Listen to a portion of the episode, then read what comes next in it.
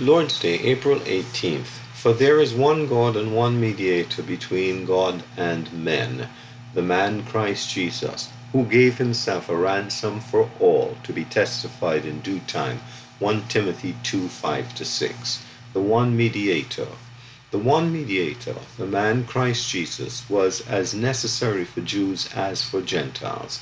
Neither could be brought to the true God except by and through him. It was absolutely essential that he become man in order that any one might really know the eternal God. He is the mediator or daysman of whom Job speaks, one who could lay his hand upon God and upon him. Job 9:33.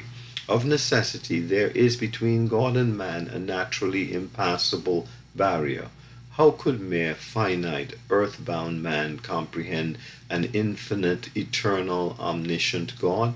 In fact, men commonly use this argument to dismiss any consideration of their responsibility towards God. But this is not true, for God is a God who reveals himself. Yes, in the Old Testament it was only a partial revelation, though progressive, but this revelation is completely changed in the person of the man Christ Jesus. His incarnation involves more than being a mediator, for he is himself the revelation of the eternal God in human form.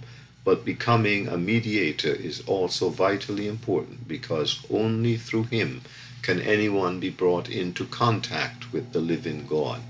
He gave himself a ransom for all. This gives the thought of setting free by means of substitution.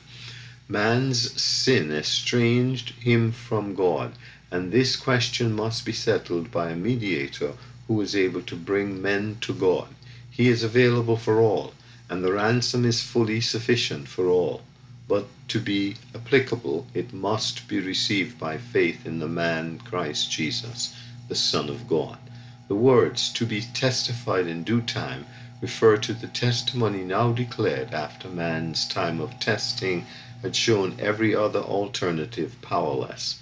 Now is the time for the revelation and testimony of the one mediator, our Lord Jesus Christ. L. M. Grant.